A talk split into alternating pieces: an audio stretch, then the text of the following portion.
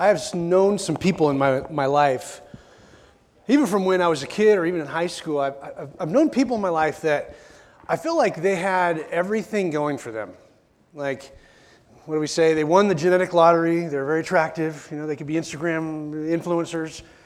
Uh, they had all the, the right stuff. They were born into the right family. They're smart, uh, talented people, uh, those overachievers, right? They had all the stuff, all the tools that you think they're, they're going to go far. They're going to just blow it out of the water. They're going to be a big success no matter what they do. Uh, you know, that, that captain of the football team, you know, that, that group of people that just seem to have everything going for them charisma, you know, they're going to be rich and famous, they're going to be a big leader. I've known those people, and then I've also watched what happens a few years down the road. And where sometimes you see these people that had everything going for them, and for whatever reason, and there's a million reasons probably, they never live up to their potential. Like all that they had is right there. And, and for whatever reason, they don't live up to that yeah, all, their, all, all they had, they don't live up to uh, their potential. And maybe, maybe it could be you know, family member that you've watched this happen to, or maybe someone that you coached on a sports team, you know, a teacher. There might be some teachers out there, and you, you see these students, you think they got everything going for them, and then they, within a few years, for whatever reason, burn out, crash and burn, never live up to what could have been. Like what, what could have been never emerged. And, and that's tough, isn't it? And maybe, maybe you're thinking about someone right now in your life that went through that, that had everything, and then never, never realized their potential. Because I think we love success stories. We like that whole rags to riches thing. It's kind of like an American culture thing, right? You pull yourself up for your bootstraps, you're to be a self made millionaire. All of that stuff sounds so appealing to us. Uh, and we, we love to see potential realized. You know, that's something super satisfying as a coach or a teacher or a mentor, a counselor. When you see that potential realized, it just feels really good. It feels like all is right in the world, that that person put all that work in and finally they achieve, you know, what you're hoping for. But sometimes that doesn't happen. And maybe that, maybe that's in our own lives. Do, do each of us have some unrealized potential? And maybe some of you are mourning over that. What could have been never materialized.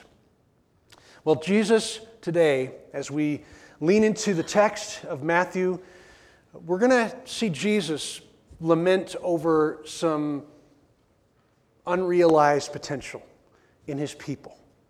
And it's going to break his heart. Jesus, in all his divine humanity will show a depth of emotion that we don't often see in the life of Jesus. And he's going to show that today in the text. He's going to be lamenting over the great potential that the people of Israel had to bless the world. They were literally the city on the hill. Jerusalem was actually built on a hill at the crossroads of ancient cultures. They had a chance to bless the world. And Jesus is going to going to lament over their potential blessing that never was realized. People cheered him on that first day of his last week, right? They cheered him on Palm Sunday. Everybody's excited. You know, the Messiah is here. We're raising our voices. And, and then, as he's entering the, the last time that he's going to be in the temple before he's killed, there was this underlying sadness I think we see in his life as he's looking at his people whom he loves so much, and they, they just didn't live up to their potential. They had so much. Way back when God promised Abraham, You're going to have so many kiddos, there's going to be more than the stars in the sky, and you are going to be a blessing to all nations. That was the potential, and it, and it wasn't realized. So we're going to lean into that today. So if you have a Bible or device, I encourage you to find, we're going to be toward the end of Matthew chapter 23. And we're going to see this rare but powerful moment of Jesus weeping over his people That's what we're going to call the message today. I'm, I'm Pastor Ben. I'm glad you're here with us on this first day of the week. Like we say often, there's Christ followers all over the globe lifting up the name of Jesus because that was the day so many years ago that he rose from the dead and changed human history. And so we gather like this to be encouraged, equipped, to be disciple makers who can make disciples in our world, in the people and the influence that we have. That's why we're here. So, this is like a, a rally party every Sunday around all those things that we love the unifying of singing, about communion, about giving, and all of those things so that we can go out and be the hands and feet of Jesus. So, let's pray and then get into the text today. Would you pray with me? Our Father and our God in heaven, you're mighty and powerful. Uh, this is your kingdom and not ours, and we're thankful for that. You're the one in charge. And we bow before your throne, Father, uh, humbly asking that you would speak by the power of your Holy Spirit to, to all of us through this text. That, Father, we would have the ears to hear, the eyes to see, and a heart that would be molded by you as we lean into your word. Father, challenge and change us, and that we would be your hands and feet. And so, Father, we uh, put this all in your hands. In Jesus' name we pray. Amen. Well, if you can stand, stand with me. I know some of you may not be able to physically, but if you can, let's stand up. We're reading the Word of God. This stuff's pretty important. Starting with verse 37 of Matthew 23. O Jerusalem, Jerusalem, the city that kills the prophets and stones those who are sent to it. How often, how often would I have gathered your children together as a hen gathers her brood under her wings, and you were not willing? See, your, your house is left to you desolate. For I tell you, you will not see me again until you say, Blessed is he who comes in the name of the Lord. And Jesus left the temple and was going away when his disciples came to point out to him the buildings of the temple. But he answered them, You see all these? Do you not? Truly I say to you, there will not be left here one stone upon another that will not be thrown down. The word of the Lord. Thanks be to God. Sit down. Oh boy. Now, you might, you might cry foul here when I said that I'm going to be talking about Jesus weeping because the text I just read doesn't really say that he's weeping. But stay, stay with me. I think there's an underlying level of emotion that sometimes we might miss by these very words. And certainly, this final week of his life, I'm guessing he had a lot on his mind. By now, he knew how this week was going to end. And uh, I'm guessing there's a range of emotion. You see, Jesus was fully human and fully God. He's feeling all the feels. I've heard that term lately. All the feels. He's feeling this. And He's probably thinking about his disciples. Have I, they, do they know enough? You know, they, this ragtag football team, uh, do they know enough? I'm leaving this in their hands pretty soon. He's, he's probably thinking about the Jewish leadership and, and, and wondering, uh, is there any hope, any hope for these people? And he's thinking about the people that were supposed to be this blessing to all the world. Jerusalem was sitting in the crux of all the ancient roads of history. They were perfectly placed to be a blessing to every nation. And they had failed that potential. So you see this range of emotion that he's probably going through. He's, I, don't know. If you knew you were going to be put to death in like three days, what are those conversations like? I think we need to lean in a little bit to these scriptures. You may be very familiar with this bit of scripture, but we got to see his humanity. And not just his humanity, his divinity, because these people were supposed to be the blessing for every nation. They were supposed to be a city on a hill. They literally were on a hill. Jerusalem was built on a hill, it was intentional. And so he's feeling a depth of emotion here that I sometimes I think we miss. But luckily, we do have some gospel writers that fill in some of the, the, the gaps for us. In Luke chapter 19, I, I want to read this for you because this is powerful. There's more going on emotionally than maybe we, we at first glance see. In chapter 19, starting with verse 41, it informs us of some things going on here, the context of where Jesus is, is feeling at this point. As he approached Jerusalem and saw the city, he what? He wept over it This isn't one of those little tear things. This is weeping. He wept over it and he said, If you, even you, had only known on this day what would bring you peace, but now it is hidden from your eyes, those eyes that couldn't see and those ears that wouldn't hear. Hidden from your eyes now. Do you, do you see what's going on here? He is, he is lamenting that this people was supposed to be the blessing people. And they had missed the mark, especially the Jewish leadership. And he's, he's hurting for them. When was the last time we saw Jesus having this sort of depth of emotion? Anybody know? Bible nerds, unite. John, right? John 11. If you were ever in one of those Bible bowls where you had to like memorize as many scripture passages as possible, you all know, without even me saying it, John 11, 35. What is it? Jesus wept. You knew it. You didn't even know you could memorize scripture. You already had that in there. He's, he's weeping over what? What was his friend's name? You remember? It starts with an L. Yeah, Lazarus. So we, we got him crying in that moment over Lazarus, but I feel like there's much more going on to what he's crying over, weeping over, even with Lazarus. Because the text says he's looking around and he's seeing these mourners. Some of them were religious leaders.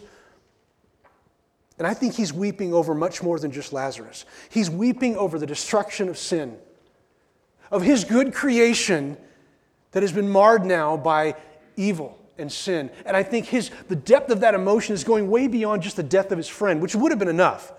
But I think he's crying over all of this. This good creation, there was so much potential. The writer Paul of Romans would say that creation is groaning. He's weeping over all of that the suffering, death. All of this is affecting him, sin's destruction. And it's no different on his last week of his life. He looks at the city, the city on a hill, this beautiful, stubborn city, this beautiful, stubborn people. Boy, sometimes I think we would fit that category. He's weeping.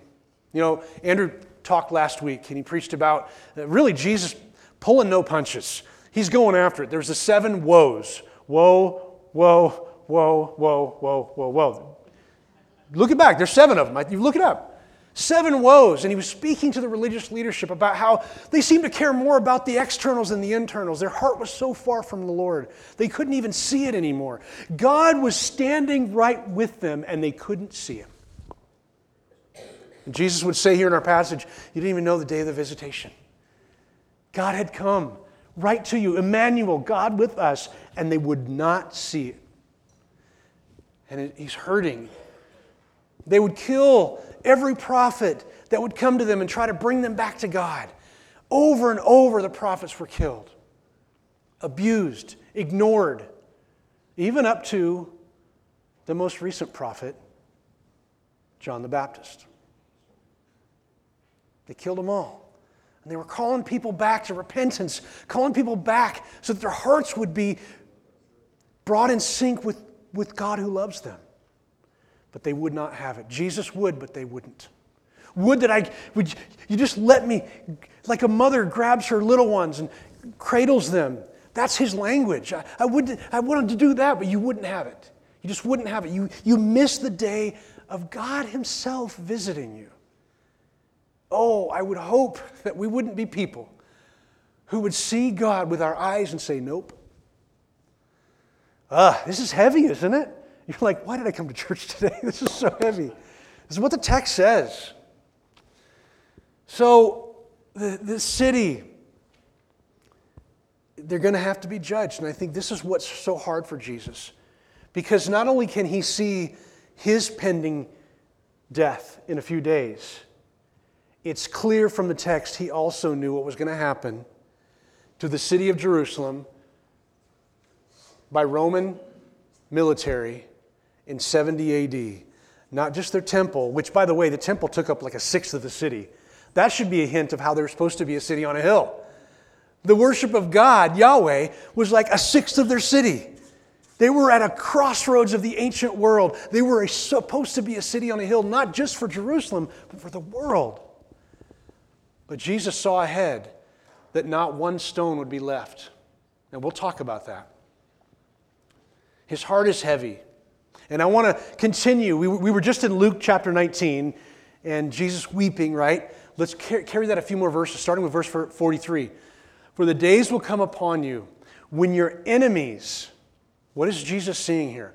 When your enemies will build an embankment against you and surround you and close in on you from every side, they will demolish you, you and your children within your walls. They will not leave with, within you one stone on top of another because you did not recognize, hear this, you did not recognize the time of your visitation from God.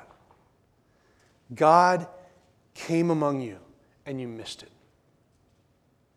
I mean, he's sort of talking about himself, sort of in third person. like, I'm right here. He's looking at him saying, You missed the visitation. I am here. And you miss it. You have eyes, but you can't see. You have ears, but you can't hear. Didn't Jesus say that a few times? Now, before you get all high and mighty about those, you know, unbelieving Jewish people in the first century, be aware. Every time you point at somebody else, like Andrew pointed out last time, every time you point that finger, how many are pointing back at you? You didn't see it. Yeah. Right here, you didn't see me. You know, there's multiple times recorded in the Gospels where Jesus is upset about this beautiful, stubborn city on a hill. They were going to be a blessing to all nations. They were supposed to be a city of peace. There's psalm bits in the psalm book that say, hey, pray for the peace of Jerusalem. It was supposed to be a bringer of peace, shalom. Sitting at the crossroads of the ancient world, a city literally on a hill, to be a blessing to all nations, and they had never lived up to that potential. And it hurts his heart. Unrealized potential, right? How tragic.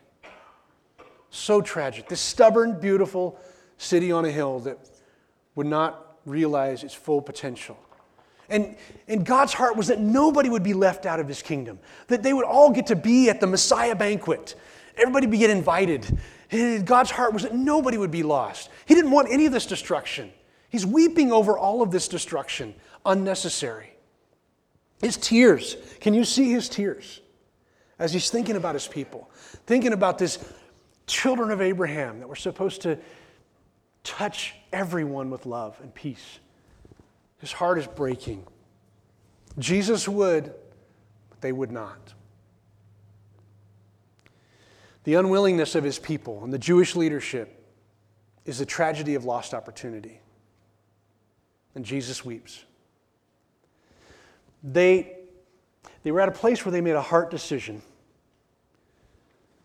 that became an eternal destination. And for many of them within a generation, would never see the city of Jerusalem ever like this again. See, the ancient temple was one of the ancient wonders of the world. It, the architecture was unbelievable. But that city and that temple would never be rebuilt like that. This was sort of the beginning of the end. And Jesus' heart was heavy. Their, their heart decision became an eternal destination. Now, history does record in pretty graphic detail what happened at 70 AD. Within a generation, Jesus saying, Yeah, you guys see all these stones? You see this beautiful building? The whole city? Jesus said, Not one of these stones will even be left on top of another. Rome would completely decimate the city and the temple. I listened to a, sermon by R.C. Sproul. Some of you might know that name. Uh, and he, said this uh, several years ago. Under his leadership, Titus brought troops to surround Jerusalem. His father, the emperor, instructed him Every man, woman, and child in that city shall be destroyed. We think of World War II and, and, and the atrocities committed by, by Hitler in the Holocaust. This was the first Holocaust. This was the first Holocaust. Historian Josephus tells us there were 1.1 million Jewish men, women, and children that were annihilated in Jerusalem. Not one stone was literally left upon another. The city was completely burned to the ground. This ancient city, what is Jesus seeing that day when he was talking to his disciples, a couple days before, and he's just, his heart is heavy. His people, that stubborn, beautiful city that was going to be a city on a hill to reach every nation in the ancient world. They were poised for perfect connection to all of those places. This little strip of land that we fought over for 2,000 years since. That's where the nation was, and the city was right in the heart of that. It was done in, absolutely intentional by God because that's where all roads would go through. A city on a hill, a blessing to all nations, burned to the ground. R.C. Sproul continues While the Romans surrounded the city, they built barricades and ramparts in order to approach the city after a lengthy siege. They encamped around the city on the Mount of Olives. And these olive trees that had filled these hills for two to three hundred years were laid waste by the Roman army, just decimated. Everywhere those prayer moments happen, picture that with Jesus and his disciples, decimated. The Roman soldiers, just to keep warm during the siege, cut down these ancient olive trees for firewood. Destroyed. They built machines that hurled huge stones across and into the walls. They set the city ablaze. They came and killed them all. Jesus said it would happen. Another scholar said this about this city. And maybe you haven't thought about this. When I said this was strategic by God to have this city in this place at the crossroads of ancient cultures, Jerusalem, the holy city, was built on Abraham's Mount Moriah, David's Mount Zion. Its foundations rested upon the Salem of Melchizedek and the Jeb, and Jebus of the Jebusites. It was made the capital of God's nation during the reign of King David and served as such until it was destroyed the first time by who? Babylon. Jerusalem was rebuilt. If you remember this, there's three books in the Bible about the rebuilding. You guys remember some of this? Ezra, Nehemiah, right? Zerubbabel, weird name, but they came to rebuild the city. So this is the rebuilt to some degree city. And then the Herod group built it up even more, spent lots of money. This city had heard the voice and seen the face of God. And one day, the prophets tell us in Revelation 21 that there will be a new Jerusalem coming down from God's realm. But as this awful day approached, where Jesus would face his crucifixion, Jesus is weeping over the city. So much unrealized potential to be a blessing to everyone. Every tribe, tongue, and nation didn't matter. They were supposed to be a blessing to everybody.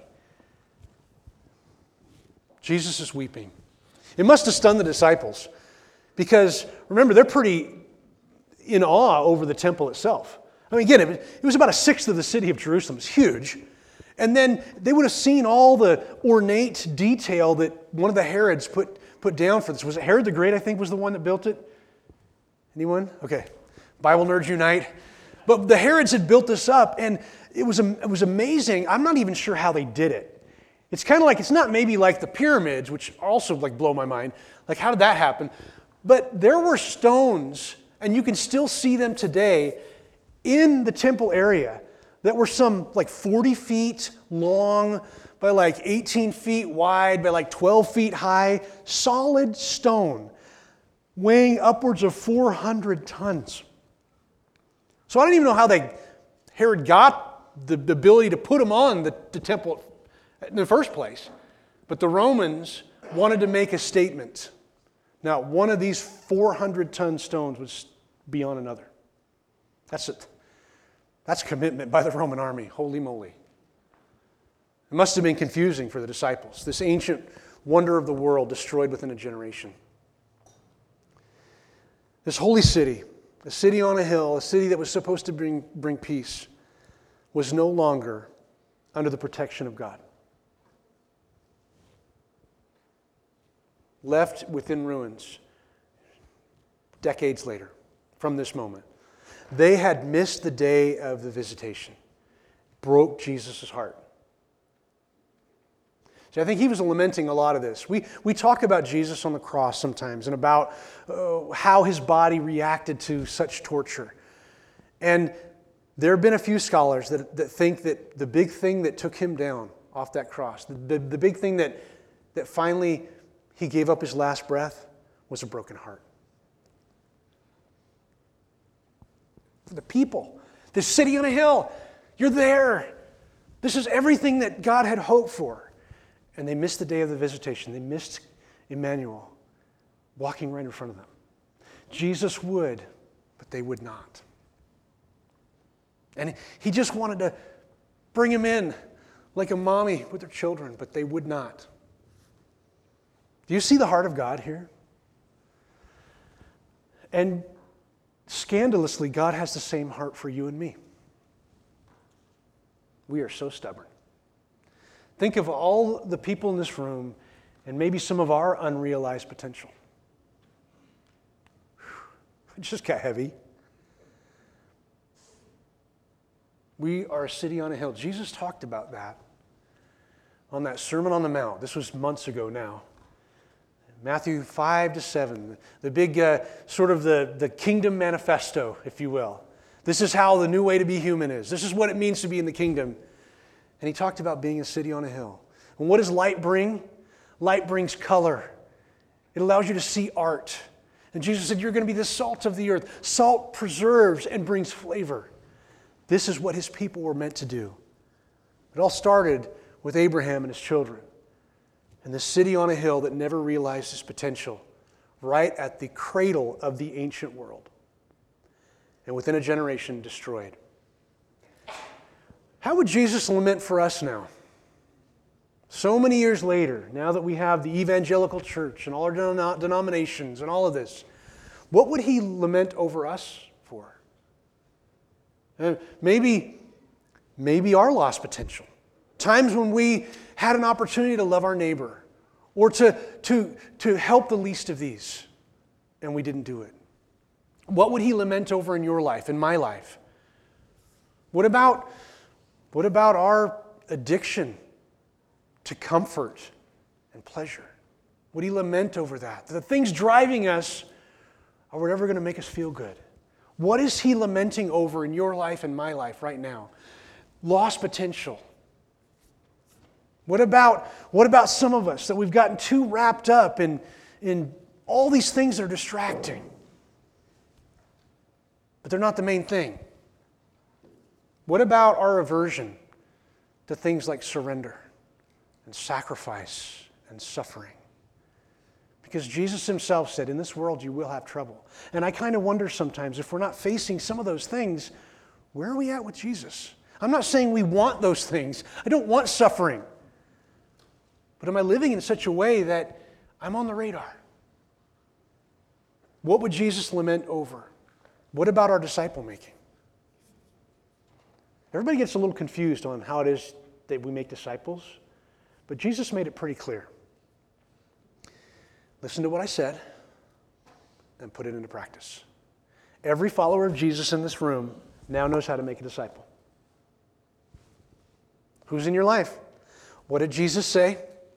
How are we going to put it into practice? Jesus says, If you love me, you will obey what I've commanded. You now are released. Go make disciples. You don't need a three ring binder with 500 pages and addendums. And I'm not saying there's not some good study out there, but this is what we do. What about our disciple making? Would Jesus lament over that? That we have all these people in our life and we're saying nothing. We're not helping them get connected to hope and freedom and freedom from breakthrough. We sing about that. Freedom from addiction. You don't have to say yes anymore. He came for that. Would he lament over that? I don't want to be so heavy today, but my goodness, the text shows a heavy heart of Jesus because of so much potential. We have the potential to reach our community, our world. We can be salt and light. We can be that city on a, hill, uh, on a hill that Jerusalem failed to be. We can be that. So I want us to commit to something today. I want you and I to commit today to refuse to reject Jesus. Refuse to reject Jesus in every area. Those dark places that we don't want to let him into, those secrets, let him in. Refuse today to reject him. I don't know what he's calling you to do. Maybe it's to, ha- to make that phone call. Uh, maybe it's that neighbor. Maybe it's that bit of kindness that's been nagging at you. Refuse to reject Jesus any longer. We are a city on a hill. We can bring peace to a very chaotic world because of Jesus. Refuse to reject him. What's one step you can take this week to, to live this? To refuse to reject Jesus in your life. It could be people that you're in a sports team with, or someone you can just share a story that you heard from Jesus and just see. People, people are okay with you talking. They're okay if you want to pray for them. I pray for complete strangers sometimes. They let me. It's cool. What's one step you could take this week to refuse to reject Jesus? I don't know what he's calling you to do something to drop, a habit to drop, uh, some accountability on an area, uh, a ministry opportunity that, that He's bringing to you. The Holy Spirit may be speaking to you. So refuse to reject Jesus. Don't be, don't be ones that by the time we see Jesus in new heavens and new earth, we, we, we want to hear those words. Well done, good and faithful servant, because we had our potential and we used it. We're never going to be perfect at this. Don't play that game. But refuse to reject Jesus. If he's asking you to do something, his arms are open wide. He's still ready for that gathering. And so maybe you're here and you've never said yes to Jesus. You've never actually surrendered in the first place. This would be the day. See me, see one of the elders. Let's get this going. It's, I want you in the kingdom because he has so much potential in you and me that he wants to see bless the world. Refuse to reject Jesus. Imagine if we would allow that to happen more and more. That when you and I are walking through this life, walking through this community, walking through this city, that we would see ourselves as missionaries. We would see ourselves as a, as a disciple making disciple. And we're praying for conversations, we're praying for people that we meet. Refuse to reject Jesus in any area of life, including mission. We are called to a mission to be a city on a hill. And I think, I think Jesus is counting on us, and he believes in us. Let's pray. Father, you're good and powerful. We know that. We're thankful for your son, Jesus, everything he did to model for us what it means to be a new human. Father, we today refuse to reject Jesus' work in our life, that we would, would refuse to ignore what your son is telling us. Father, that we'd be open to every area. We would invite you in. That you do the healing work, the mending work, and that, Father, we would be your hands and feet, and we would be that city on the hill you've called us to to bring light and hope and flavor to the world. May we be your people until you come back. In Jesus' name, amen.